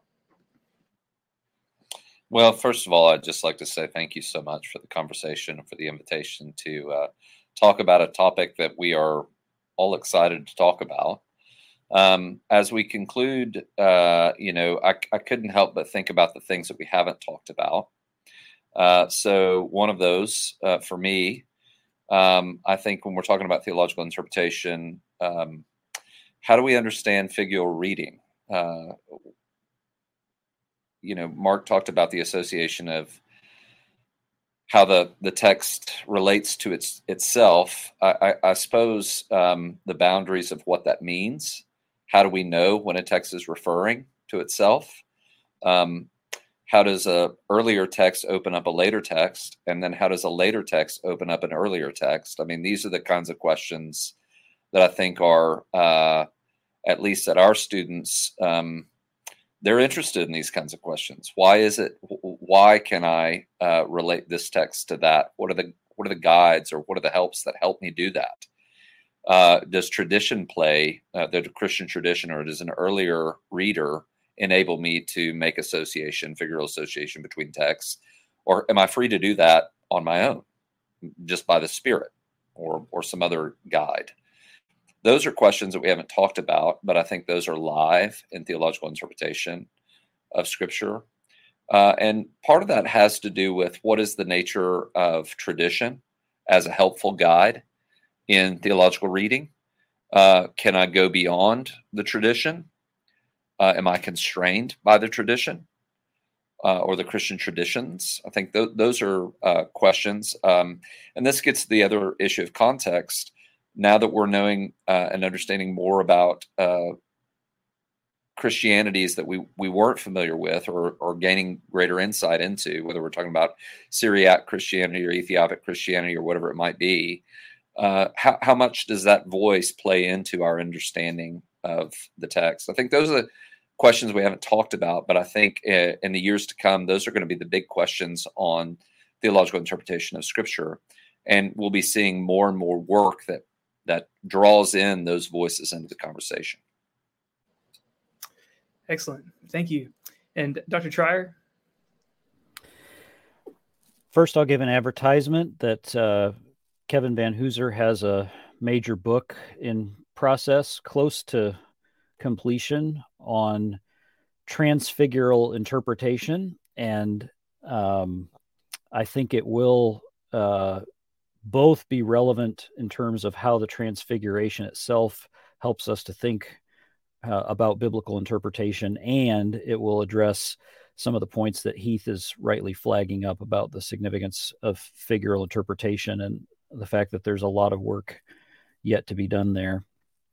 Uh, beyond the advertisement, I'll say an event like this shows us that um, friendship, um, communal conversation, interdisciplinary conversation, Conversation with a measure of productive disagreement uh, is crucial to the future of T I S. Uh, some years ago, I did a study of um, David Yeago's famous essay, which has played a, a significant role in the expansion of T I S, his essay on Philippians two in relation to the Nicene dogma. And I looked at exegetical commentaries on Philippians, and there was pretty close to a twenty-year silence in the commentary tradition, in which nary a biblical scholar, until Steve Fowle, who of course was heavily invested in T I S, no biblical scholar uh, cited Yeago's essay. And I think that was telling, not to, again, fault Uh, biblical scholars one-sidedly for something that can be true for both sides. We tend to get so oriented to our projects and so socialized into our guilds that we rarely read each other's literature. We can scarcely keep up with our own disciplinary literature. So the only way to read some of each other's literature is to make uh, sacrifices and to slow down how quickly we complete projects. And it's not for me to tell anyone to do what to do in any given situation. But I think in the aggregate, we need more interdisciplinary reading and exchange if uh, T I S is, is going to um, bear maximal fruit for the future. So want to emphasize that point about community. And then related to that, want to emphasize a point about time. If you think historically about theological development in the church, a lot of theological developments took a very long time, decades or even centuries of debate and exchange, not always pretty, uh, to sort themselves out into, uh, if not creeds and councils, at least into some stable patterns of disagreeing groups. So we're in relatively early days of certain aspects of this project, and we should be realistic about the amount of time it's going to take. So to Mark's point, I too have tried to write a theological commentary and don't want to look at it very often. And it's hard. I can't tell people, and Heath, I think, has as well. Um, I know Khan has, but you know, that's kind of his day job, I don't know, in a different sort of way, or maybe he's just better at it than the rest of us. But it's really hard, hard work. Well, imagine now uh, theologians trying to wrestle with the Bible and to write other kinds of books. You know, this is going to take years to do well. And if we add in meaningful interdisciplinary communal exchange and Christian friendship across some of these lines, that's only going to add to the time it's going to take. So we're going to need to learn a certain kind of patience, I think, to let Uh, a lot of experiments be taken and to uh, test everything and hold fast to that, which is good. Awesome. Well, thanks, everybody. This has been all, all sorts of wisdom has been dropped here, and hopefully we've encouraged you all to think, not just the panelists, the people who are watching, uh, I imagine. And here's one thing I want to tell you to do. If you're watching this now or later, the London Lyceum is not an institution with any money, so I have no way to compensate them for their labors. I know they did a lot of work in this, so I'm going to do an indirect route. Go buy one of their books. That doesn't mean they're going to get paid very much. So I need a lot of you to buy a lot of books. So I will try to link to some of them in the description so you can do that to support their work. Because clearly um, they're doing awesome stuff and serving the church and uh, pushing us to think clearer and to develop those right instincts and intuitions when it comes to both the text and just interpersonal relationships. I, I love just being able to have opportunities like this just to display really smart people who are really wise, but also really caring and have a disposition about them that just treats people with love and respect. I think we need more of that, and hopefully we can encourage that. So thanks, everybody who's been watching, for tuning in to the London Lyceum. I like to call us the only analytic Baptist and confessional podcast on the planet. So hopefully you've had a good time doing that. Not everybody likes analytic theology. Not everybody likes Baptist theology. Not everybody likes confessional theology. So maybe just pick one and say, if you like that, you can join us too and have a lot of fun. So thanks for tuning in, everybody. This has been awesome. For the ones who work hard to ensure their crew can always go the extra mile, and the ones who get in early so everyone can go home on time, there's Grainger, offering professional-grade supplies backed by product experts so you can quickly and easily find what you need. Plus, you can count on access to a committed team ready to go the extra mile for you. Call, click Grainger dot com, or just stop by. Grainger, for the ones who get it done.